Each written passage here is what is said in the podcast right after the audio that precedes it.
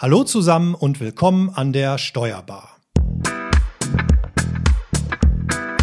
Wir möchten heute mal einen Rückblick auf das Jahr 2020 geben. Also beziehungsweise eigentlich kein äh, wirklicher Rückblick im klassischen Sinne, also es ist keine Best-of-Themensendung, sondern wir möchten das letzte Jahr, sehr spezielle Corona-Jahr, noch einmal Revue passieren lassen.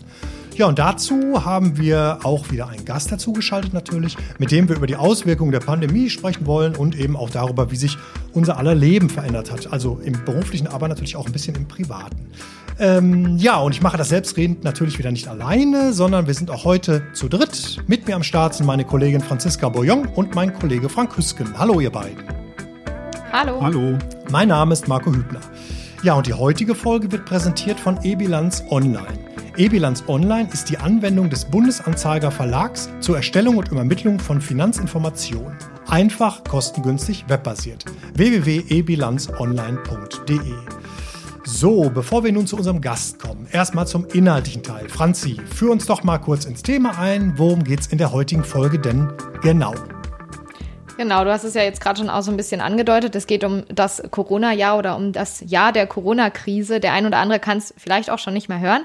Aber Tatsache ist, die Pandemie hat unser Leben verändert, privat und beruflich, wie du gerade schon sagtest.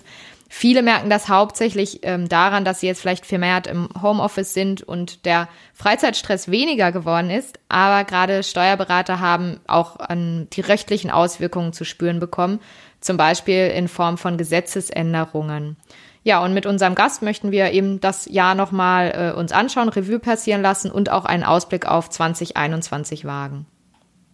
Ja, und wir freuen uns sehr auf unseren heutigen Gast, denn es ist Professor Dr. Frank Hechtner. Frank ist eigentlich ein Ruhrgebietsgewächs, denn er studierte bis 2004 Wirtschaftswissenschaft an der Ruhr-Universität in Bochum. 2005 zog es ihn dann für viele Jahre an die Uni Berlin, wo er am Lehrstuhl für Betriebswirtschaftslehre promovierte und sich auf betriebswirtschaftliche Steuerlehre spezialisierte. 2018 übernahm Frank den Lehrstuhl für Betriebswirtschaftslehre an der TU Kaiserslautern. Und schließlich in diesem Jahr 2020 folgte er dem Ruf auf den Lehrstuhl für betriebswirtschaftliche Steuerlehre an der Friedrich-Alexander-Uni in Erlangen-Nürnberg. Ja, die Forschungsschwerpunkte von Frank liegen im Bereich der Steuerwirkungsanalyse, der ökonomischen Analyse des Steuerrechts, der Analyse von Bürokratie und Steuerbefolgungskosten sowie der Untersuchung von Steuerkomplexität. Ja, und heute freuen wir uns sehr über Franks virtuelle Rückkehr zu den Wurzeln ins Ruhrgebiet. Hallo Frank, schön, dass du da bist. Ich grüße hallo. euch, hallo. Ja, vor ziemlich genau einem Jahr ging die Misere los und wir hörten erstmals von einer neuartigen Lungenkrankheit, die sich im chinesischen Wuhan rasend ausbreitete. Für uns war das bis in den Januar hinein dann noch ziemlich weit weg, doch dann gab es immer mehr Berichte von Infektionsherden auf der ganzen Welt. Damals konnten wir noch nicht annähernd absehen, welche Auswirkungen die Krankheit dann auf unsere Lebenssituation und auch auf unsere Wirtschaft natürlich haben würde. Mit fast einem Jahr Abstand wagen wir jetzt mal einen Rückblick. Franzi. Genau. Genau, dann sind wir eigentlich auch schon bei der ersten Frage oder bei unserem ersten Themengebiet. Frank, uns würde mal so eine Einschätzung ähm, von dir interessieren, ähm, ob du meinst, dass die politischen Entscheidungen, die so im Zusammenhang mit Corona getroffen wurden, was jetzt die Stärkung der wirtschaftlichen Situation anbelangt, mutig genug waren und vor allem kamen sie rechtzeitig. Ja, dieses Jahr war ja doch ein sehr besonderes Jahr und ich denke, wir alle konnten uns vielleicht das eine oder andere so gar nicht vorstellen. Es gab viele neue Gesetze und Politik als auch der Gesetzgeber insgesamt haben sich einige Sachen überlegt. Im Großen und Ganzen kann man schon sagen, dass hier wirklich viele Maßnahmen auf den Weg gebracht wurden und viele dieser Maßnahmen, denke ich, auch sinnvoll gewesen sind. Wir müssen da nicht unbedingt nur über Steuern nachdenken, sondern über allgemeine Wirtschaftspolitik. Ja, waren sie mutig genug? Fällt immer einfacher, wenn man es im Nachhinein beurteilen mhm. kann. Wissen wir alle nicht so ganz. Bei einigen Sachen hätte man wahrscheinlich mutiger rangehen können. Bei einigen Sachen werden wir vielleicht in einigen Monaten erst sehen, ob es richtig war. Im Großen oder Ganzen würde ich aber sagen, dass die positiven Effekte eher überwiegen würden. Allerdings müssen wir auch so sehen, wir sind gerade mitten in so einer zweiten Welle.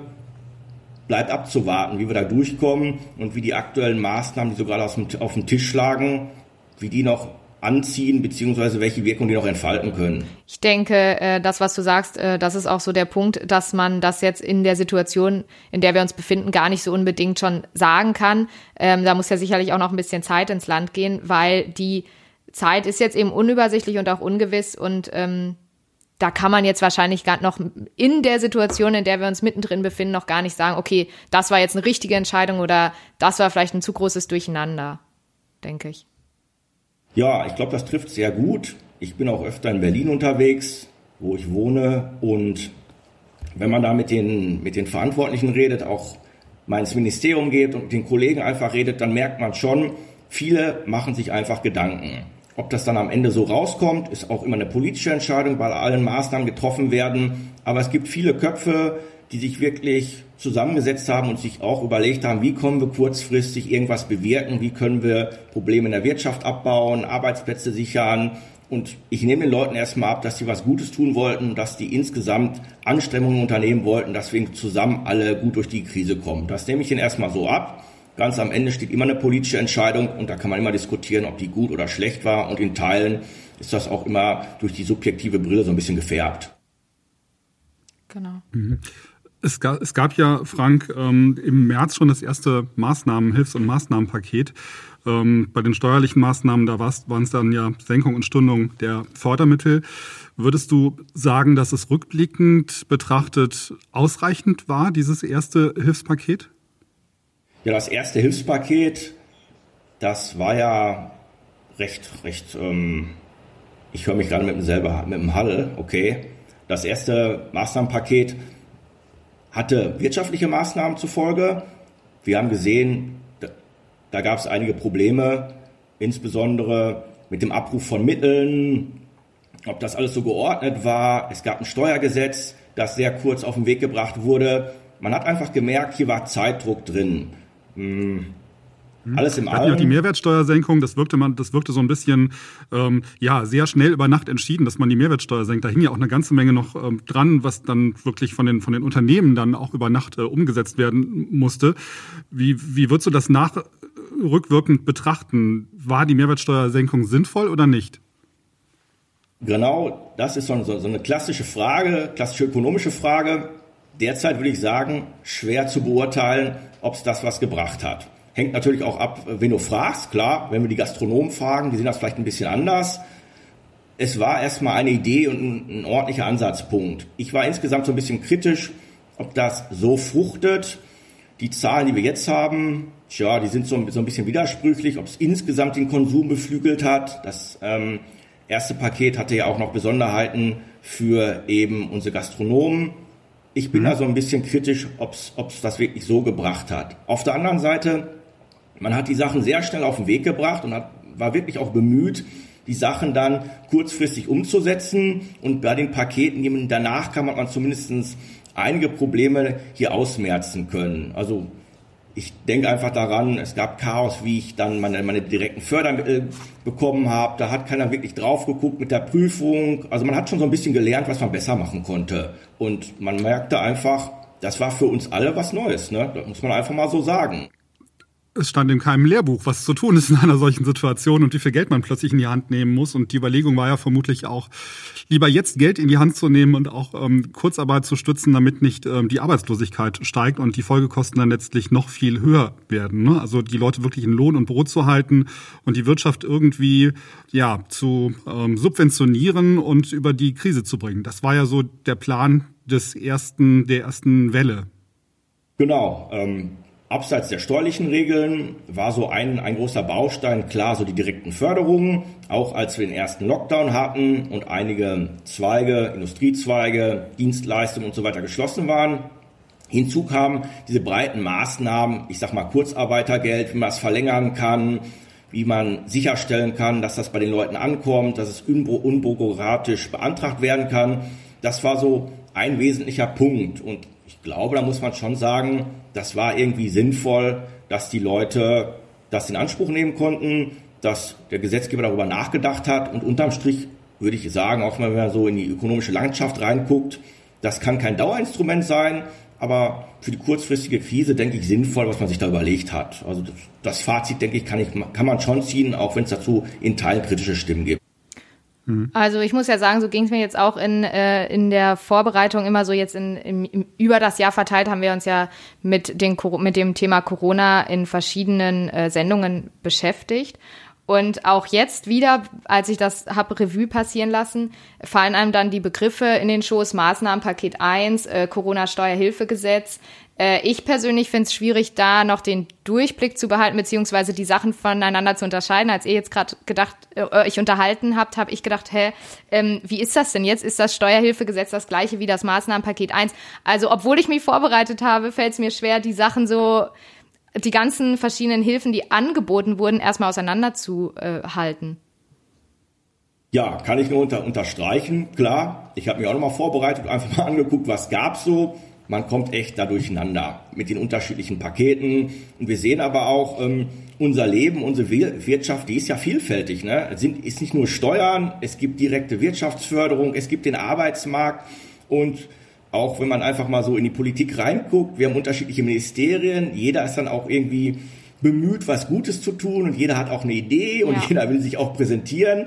Dass man da den Überblick verliert, bin ich sofort bei euch, geht mir genauso und in Teilen ist natürlich auch mal so ein bisschen Aktionismus dabei und es ist gar nicht so einfach, das zu sortieren. Und ich glaube, das spiegelt schon genau wieder, wenn man so auf die Seite vom BMWI, vom Wirtschaftsministerium guckt, ist, glaube ich, die erste Frage erstmal, was gibt's überhaupt? Ne? für einen Solo-Selbstständigen, für ein großes Unternehmen, für ein Verbundesunternehmen, für einen Konzern, für einen Arbeitnehmer. Also erstmal einen Überblick zu bekommen, auch das ist schon irgendwie eine Leistung, das erstmal rauszubekommen. Vielleicht können wir ja auf ein, zwei Punkte noch eingehen. Also zum einen hatte ich noch dieses Antragsformular der Finanzverwaltung. Ähm, da gab es ja verschiedene Steuererleichterungen, die ähm, äh, ja da drin äh, behandelt wurden, beziehungsweise die man ähm, in Anspruch nehmen konnte. Vielleicht kannst du dazu noch was sagen. Welche, welche Erleichterungen sind das denn genau? Ja, also auch da kann man sagen, so ein bisschen anekdotisch, das war so die erste Idee. Ne? Ähm, wenn die Wirtschaft nicht läuft, wenn der Absatz wegbricht, dann habe ich erstmal finanzielle Probleme. Das heißt, im März ging es eigentlich so mit den ersten Überlegungen los, auch untergesetzlich kann ich den Leuten die Möglichkeit bieten, bestimmte Steuern zu stunden, dass bestimmte Steuern nicht abgeführt werden liegt irgendwie auf der Hand, glaube ich, kommt man ziemlich schnell drauf. Und dann ist die nächste Frage sofort, wie macht man das denn administrativ? Und da bin ich schon sofort bei 16 Bundesländern plus nochmal der Bund als koordinierende Funktion. Das heißt, die Jungs mussten sich auch erstmal miteinander abstimmen. Es mussten Formulare entwickelt werden. Die Frage sahen die Formulare überall gleich aus? Und dann ging es auch schon los mit dem ersten Streit. Wenn wir hier einfach mal an NRW denken, die waren halt vielleicht ein bisschen großzügiger als andere Länder. Ja?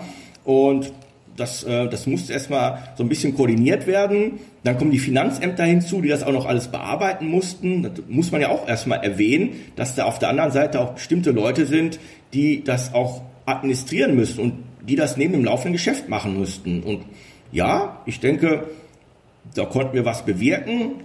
Ich denke, da kann man einfach mal ein Lob an die Finanzverwaltung NRW richten. Die haben da gute Arbeit geleistet.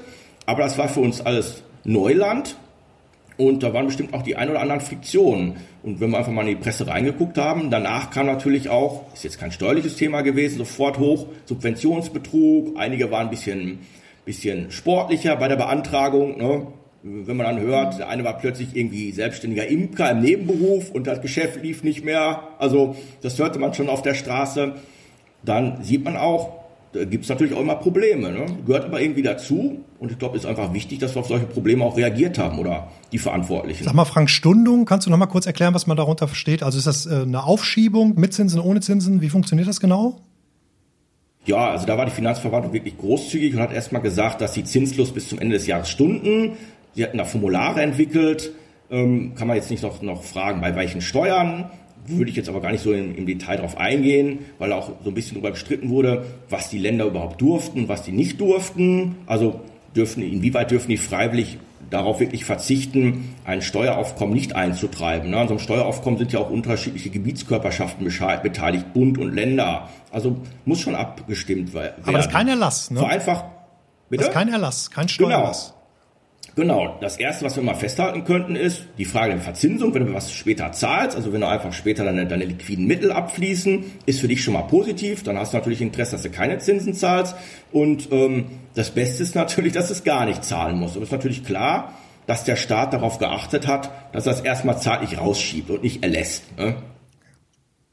Um es dann zu bezahlen, braucht man natürlich äh, Geld. Und äh, ich habe das jetzt gerade nochmal in der aktuellen Berichterstattung verfolgt. Die ähm, Novemberhilfen, die werden ja jetzt erst im Januar ausgezahlt, weil es offensichtlich äh, Softwareprobleme gibt. Der Wirtschaftsminister von Rheinland-Pfalz erklärt, ähm, dass das Computerprogramm zur Bearbeitung der Novemberhilfen erst am 20. Dezember zur Verfügung gestellt wird. Das heißt, da haben wir Weihnachten, dann haben wir Neujahr und es wird jetzt damit gerechnet, dass zum 10. Januar erst die Novemberhilfen ausgezahlt werden. Das ist doch eigentlich eine Katastrophe, oder? Ist, glaube ich, eine Katastrophe, wenn du den fasst, der sagt, ich brauche jetzt dringend Geld, ich brauche Cash, ich habe keine Einnahmen, ich bin Solo-Selbstständiger, was auch immer. Auf der anderen Seite, bei dem ersten Maßnahmenpaket, Freund von mir hat auch welche beraten, habe ich mir anschauen können, wie der zwei Stunden wirklich in so einer Warteschlange hing online, bis er endlich dran war. Dann konnte er die Sachen eingeben.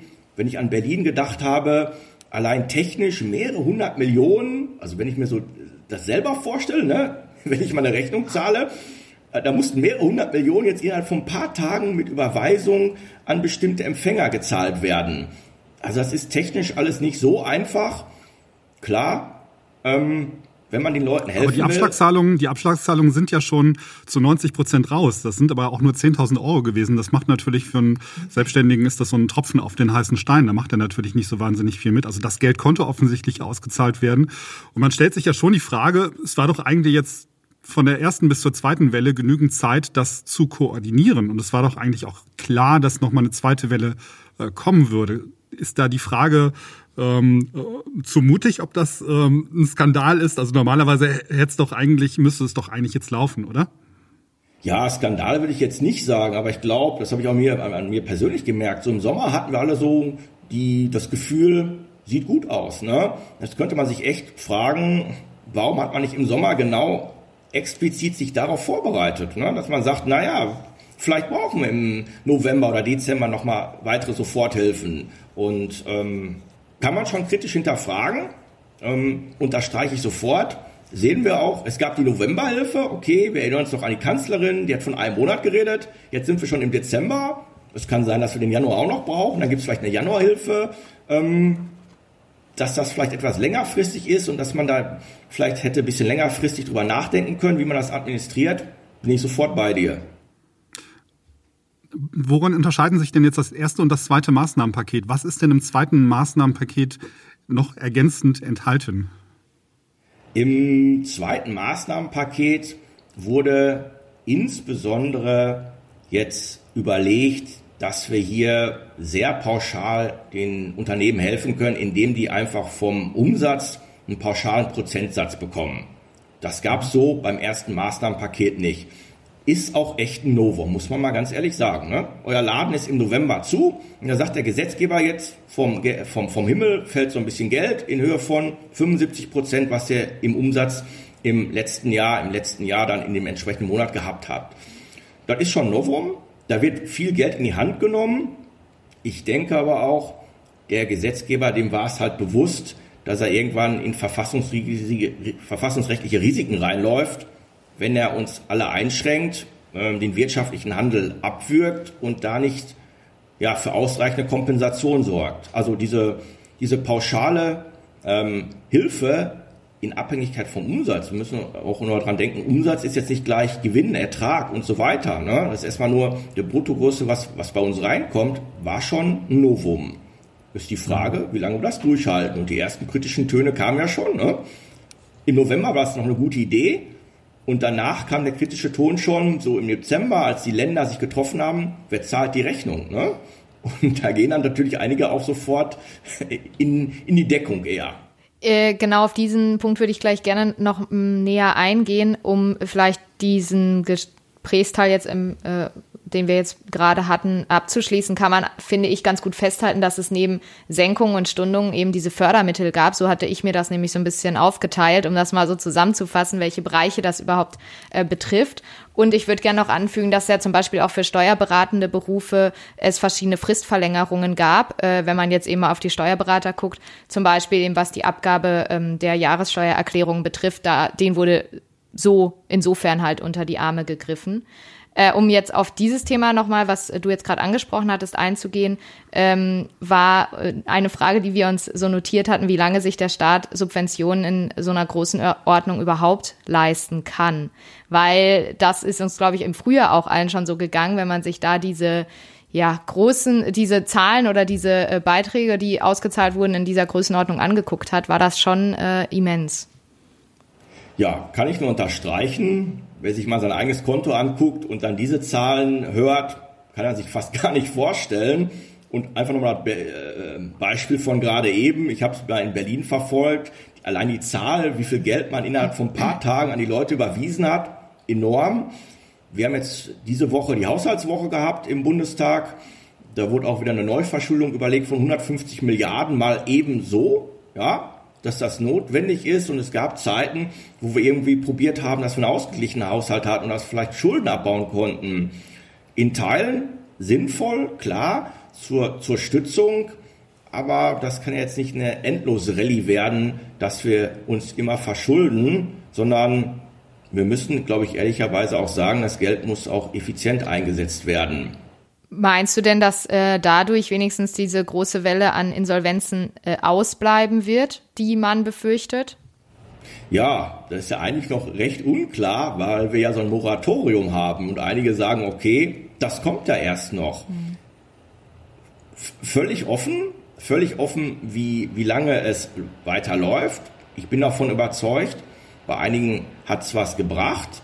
Die entscheidende Frage ist aber wohl, bei wie vielen hat es was gebracht? Ne? Ich glaube, äh, das kann man ja so sagen. Die Arbeitslosenzahlen, die sind ja auch etwas gestiegen im, im Vergleich zu vor einem Jahr. Trotzdem eigentlich noch äh, ein guter Wert dafür, dass wir wirklich hier in, doch in der Krise stecken. Wenn man auf den DAX mal schaut, glaubt man irgendwie, es wäre nichts gewesen. Ne? Also insofern mh, hm, so ein bisschen unklar. Und man darf, ich denke, da darf man auch nochmal sagen, nicht vergessen, nächstes Jahr ist ein Wahljahr. Ne? Da fällt es auch immer so ein bisschen schwierig zu sagen, was ist jetzt wirklich so von der ökonomischen Vernunft getrieben und was ist vielleicht schon so ein bisschen perspektivisch mhm. getrieben, dass nächstes Jahr Wahljahr ist und sich ähm, die Leute natürlich auch ein bisschen gut präsentieren wollen. Mhm. Wann macht das denn, ähm, weil du das gerade sagtest mit den Insolvenzen, ähm, äh, die Sinnhaftigkeit dahinter so ein bisschen in Frage gestellt hast? Ähm, wann macht es denn überhaupt Sinn und wann eben auch nicht. Diese Frage sollte man sich ja auch stellen. Aber äh, meiner Überlegung nach, ähm, dadurch, dass eben so schnell ähm, reagiert wurde und so schnell mit Geldern den Unternehmen und Betrieben und Selbstständigen unter die Arme gegriffen wurde. Es bleibt ja auch gar keine Zeit, um jetzt im Einzelnen zu prüfen, äh, macht es jetzt für diesen Betrieb überhaupt noch Sinn, überspitzt formuliert, äh, dem da durch die Krise zu helfen oder eben auch nicht. Genau, ähm, bei dem ersten Maßnahmenpaket so im, im Februar, März, wo wir aber wirklich über Milliarden gesprochen haben und wenn man da an die entsprechenden Gesetze ähm, denkt oder an die Stabilisierungsfonds, da standen natürlich Überlegungen drin. Also man wird der Lufthansa keine Milliarden gegeben haben, wenn man denkt, okay, nächstes Jahr gibt's die am genau. Markt nicht mehr. Ich glaube, da brauchen wir nicht drüber zu reden. Ne? Macht auch Sinn. Ich glaube, dass diese Prüfung beim Solo-Selbstständigen, dem man vielleicht 10.000 Euro gibt, ein bisschen anders ausfällt dass man da vielleicht auch ein bisschen großzügiger rangeht und vielleicht auch so ein bisschen damit die Hoffnung verbindet, der kommt schon irgendwie ein bisschen durch. Oder nicht nur ein bisschen, sondern der überlegt das, der schafft das, vielleicht auch mit persönlichem Einsatz oder weil er wirklich privat noch was zuschießen muss. Und da sieht halt eben so eine Prüfung anders aus als beim Großkonzern, muss man ganz ehrlich so sagen.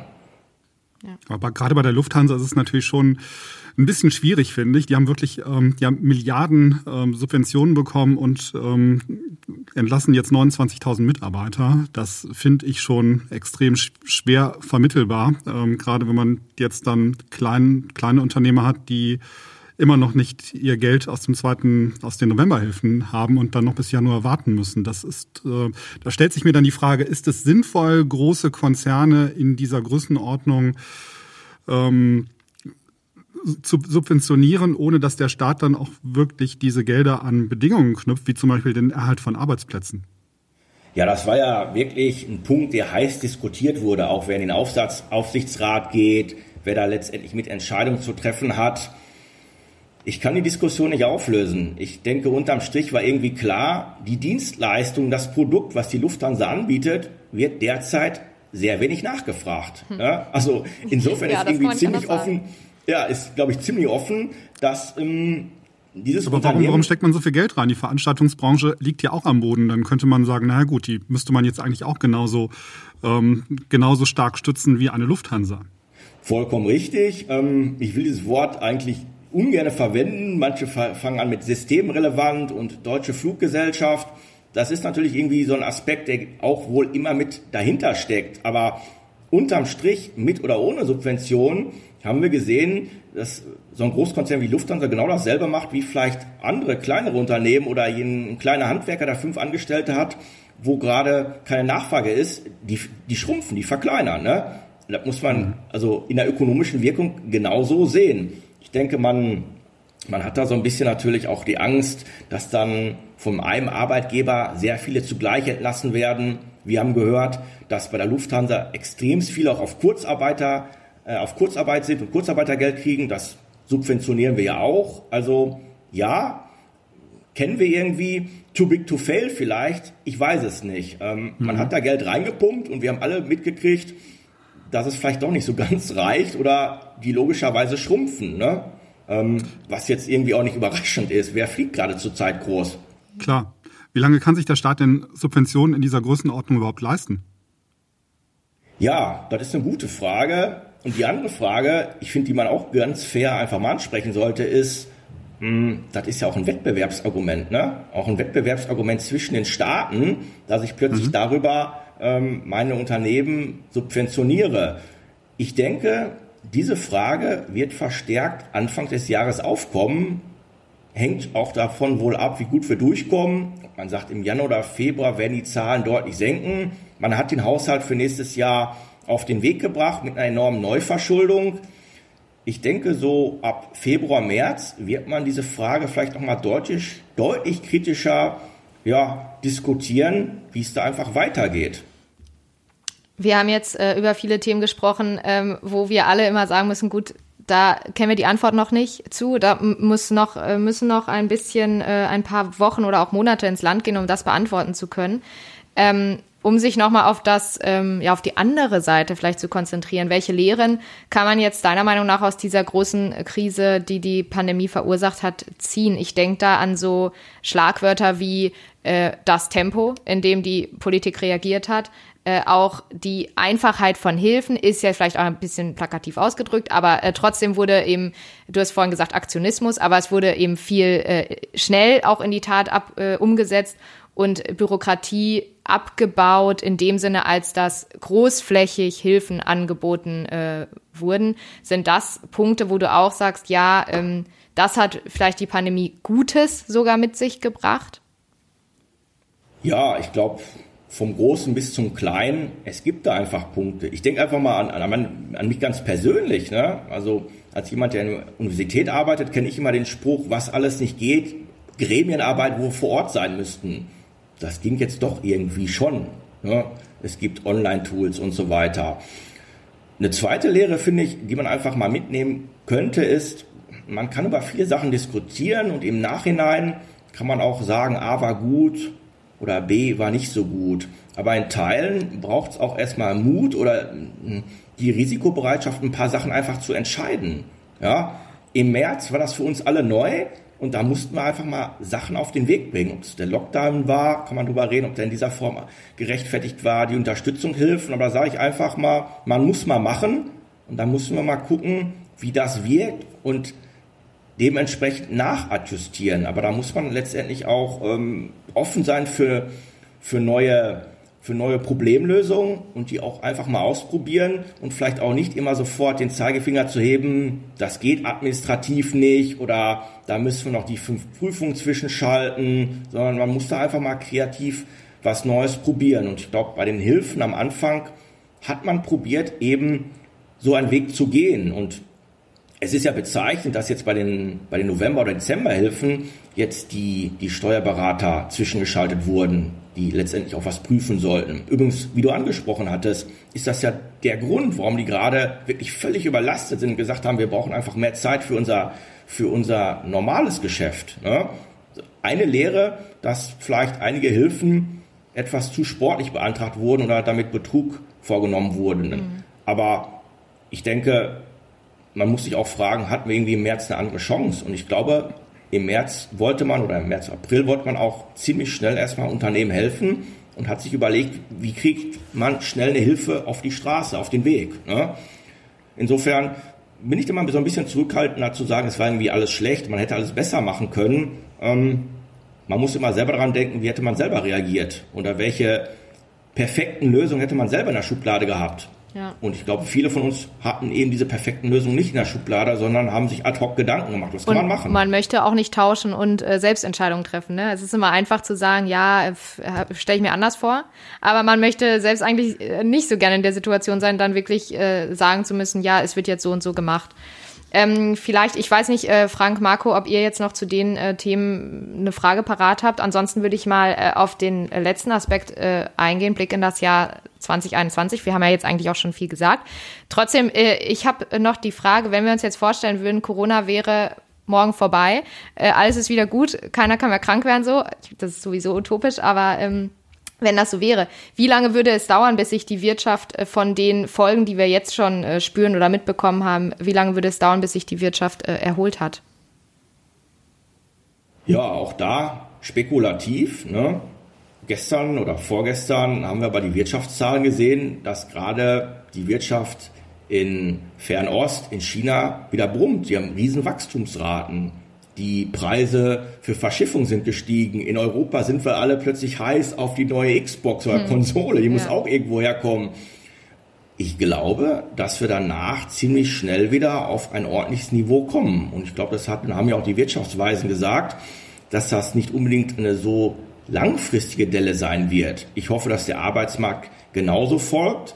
Es hängt aber letztendlich auch davon ab, wie lange dieser Zustand, wo wir jetzt uns gerade befinden, noch andauern wird. Ich habe aber die Hoffnung, dass wir doch die Industrie da auch deutlich schneller wieder rauskommen. Und ne, ist auch immer ein bisschen Psychologie dabei beim Konsum, bei den Konsumenten.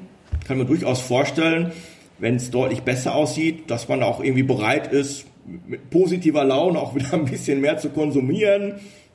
Keine Ahnung, vielleicht denkt der eine dran, die richtige Zeitpunkt, mal wieder ein neues Auto zu kaufen. Ich weiß es nicht. Ja. Ähm, ich bin davon aber überzeugt, dass wir danach doch deutlich schneller auch wieder rauskommen und die Industrie anzieht.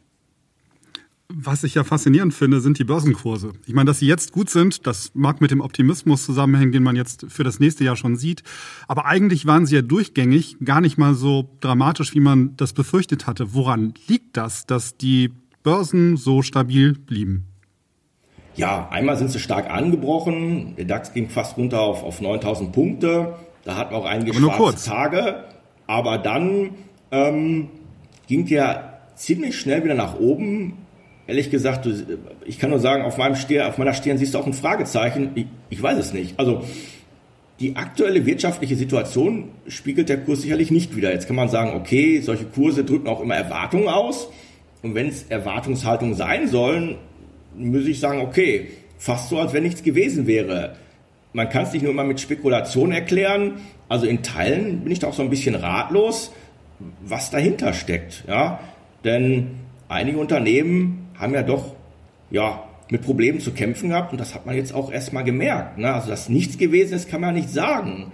Insofern ja, aber ich denke schon, hoffe ich, dass also ich glaube schon, dass es auch eben, wie der Frank sagte, damit zu tun hat, dass, dass die Börse immer geprägt ist vom Blick in die Zukunft und von Hoffnungen. Und das kennt man ja auch von sich selber. Ja? Also wir sitzen ja auch hier und denken eigentlich die ganze Zeit, wir sind eigentlich alle in so einem Schwebestand, wo wir denken, es müsste ja jetzt langsam mal vorbei sein, weil der Impfstoff kommt langsam. Also es sind immer irgendwelche Nachrichten, die das Ende herbeisehen. Und ich glaube, ähm, ja, diese Hoffnung, die treiben an, dass man einfach bei der Börse zum Beispiel dabei bleibt. Und natürlich, was man noch dazu sagen muss, ist, es hat natürlich auch viele Verschiebungen gegeben. Ne? Also das, was jetzt irgendwie TUI einbüßt, hat vielleicht der Wohnmobilhersteller drauf oder klar, die Leute ähm, äh, gucken jetzt sehr, also Streamingdienste, Paketdienste, die machen ja alle einen viel vergrößerten Umsatz. Es gab ja auch viele Verschiebungen einfach innerhalb der einzelnen Indizes. Ja, also kann ich dir nur voll und ganz zustimmen. Wenn ich mir die Lufthansa angucke, die hat gelitten, auch beim Aktienkurs. Aber es gibt andere Sachen, Post, DHL, ähm, Delivery, Hero, keine Ahnung, was derzeit stärker nachgefragt wurde. Und im, im Durchschnitt haben wir irgendwie nichts gesehen. Aber ja, es stimmt, einige ähm, haben da auch Federn gelassen. Ne? Also der Kurs kann jetzt nicht nur durch BioNTech und alle anderen erklärt werden, sondern es gab auch einige, einige Gewinner. Und ähm, ich glaube sogar die Lebensmittelindustrie ne, hat so ein bisschen zugelegt. Also irgendwie, wir haben alle, können alle nicht ins Fitnessstudio, was machen wir? Dann kochen wir lieber und setzen ein bisschen Bauchspeck an. Ähm, es gibt also einige Branchen, die davon profitiert haben, keine Frage. Ne? Gewinner ja. und Verlierer, genau, wie wir ja. das vorhin angesprochen haben, ja. Okay, Fazit? Wer möchte? Fazit. ja, Frank, ja, sag doch mal dein Fazit. mein Fazit ja. ist, es gab vieles in diesem Jahr, was ich mir nicht vorstellen konnte, so in dieser Form. Über viele Sachen habe ich erstmalig neu nachgedacht.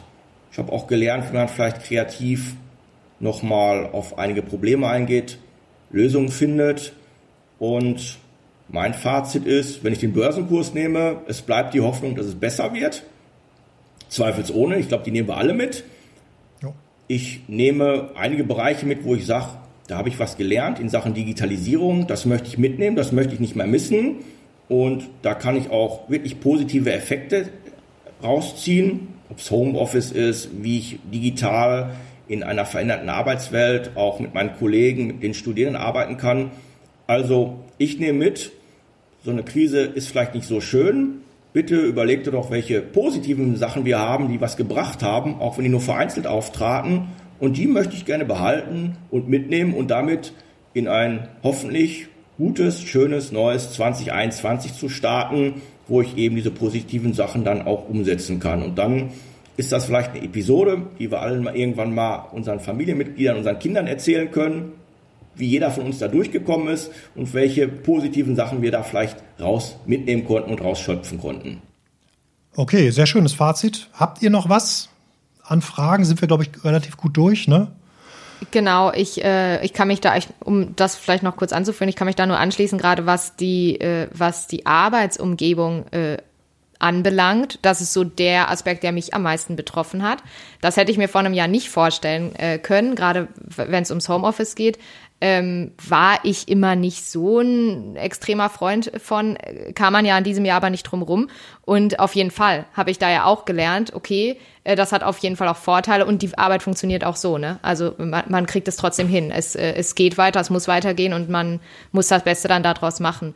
Und wenn man nochmal vielleicht auf die Steuerberatung jetzt äh, in diesen schweren Zeiten ähm, schaut, dann äh, finde ich, äh, bezogen auf dieses Jahr interessant, dass äh, ja auch festgelegt wurde in NRW zumindest, äh, dass Steuerberatung ein systemrelevanter Beruf ist und eben auch bleibt, diese Beratung oder auch diese Leistung Priorität hat und sicherlich auch äh, die Steuerberater das Thema äh, Homeoffice oder auch Beratung in schwierigen Zeiten noch äh, länger begleiten wird. Genau. Definitiv. Ich habe noch eine abschließende Frage, Frank. Ähm, es gibt ja jetzt diese Fristverlängerung für die steuerberatenden Berufe. Da gab es vereinzelt Kritik von den Verbänden, dass die Frist zu kurz ist. Wie würdest du das einschätzen? Ja, also ich glaube, ich hätte sie auch deutlich großzügiger gewählt. Ich sehe da jetzt nicht so, ehrlich gesagt, das Problem.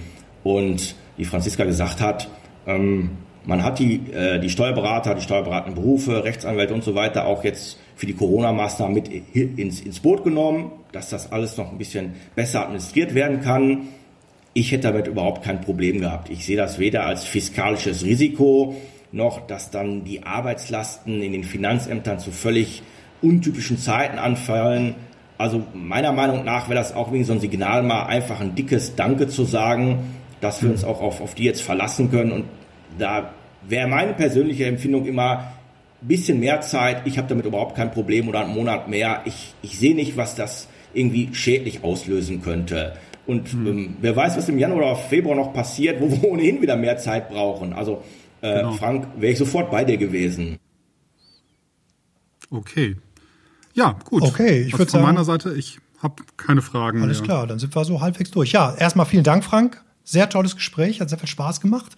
Ähm, ja, damit sind wir jetzt quasi am Ende der Sendung. Jetzt ist die Frage, äh, kann doch mal jemand sagen, was finden unsere Lehrer in den Shownotes? Äh, unsere Lehrer, Genau. unsere Hörer in den Shownotes. Ja, ist richtig. Lehrer Leser auch. und Hörer, es äh, stimmt beides in dem Falle. Äh, ja, neben anderen äh, Links zu Beiträgen, die wir ähm, nochmal mit reinpacken, ähm, möchte ich nochmal ähm, auf den ESTG-Kommentar hinweisen äh, aus dem Hause NWB, der äh, in der Neuauflage Mitte März 2021 erscheint. Und da ist die neue Corona-Gesetzgebung natürlich mit drin. Das ist jetzt auch schon in der Online-Fassung der Fall und dann auch in der kommenden Printausgabe. Und noch der Hinweis auf nwb.de im Allgemeinen und auch die Datenbank. Ähm, da findet ihr viele Themenseiten mit Beiträgen, Arbeitshilfen und auch weiteren Informationen äh, zum Thema Corona. Okay, ja, super. Okay, ja, dann an unsere Hörer, nicht Leser, sondern unsere Hörer. Ähm, ja, wir freuen uns wie immer über Kommentare, wenn es euch gefallen hat. Und äh, ja, genau, und natürlich auch äh, gerne über Themenvorschläge, denn da kam in äh, letzter Zeit wirklich einiges von euch. Und äh, ja, da freuen wir uns natürlich sehr drüber und versuchen das, soweit es geht, natürlich auch mit aufzunehmen, die Planung und irgendwie zu berücksichtigen. Ähm, ja, das Ganze klappt nicht immer, aber wir bemühen uns natürlich, die Themen äh, damit reinzunehmen in unsere Sendung. Ja, deswegen an dieser Stelle auch nochmal vielen Dank für die Mails und die Themenvorschläge. Ja, und genauso freuen wir uns natürlich über ein paar Sterne im Podcast-Player, Likes bei YouTube oder wie immer, wo immer ihr uns auch hört. Ja, und die heutige Folge, die wurde präsentiert von eBilanz Online. eBilanz Online ist die Anwendung des Bundesanzeiger Verlags zur Erstellung und Übermittlung von Finanzinformationen, einfach, kostengünstig, webbasiert. www.ebilanzonline.de so, damit macht's gut. Wir wünschen euch ein frohes und hoffentlich gesundes Fest, ein paar ruhige Tage und natürlich auch einen guten Rutsch ins kommende Jahr. Und äh, ja, dann hören wir uns hoffentlich in 2021 wieder. Bleibt gesund und schaut zusammen. Tschüss! Tschüss, frohe Ciao. Weihnachten.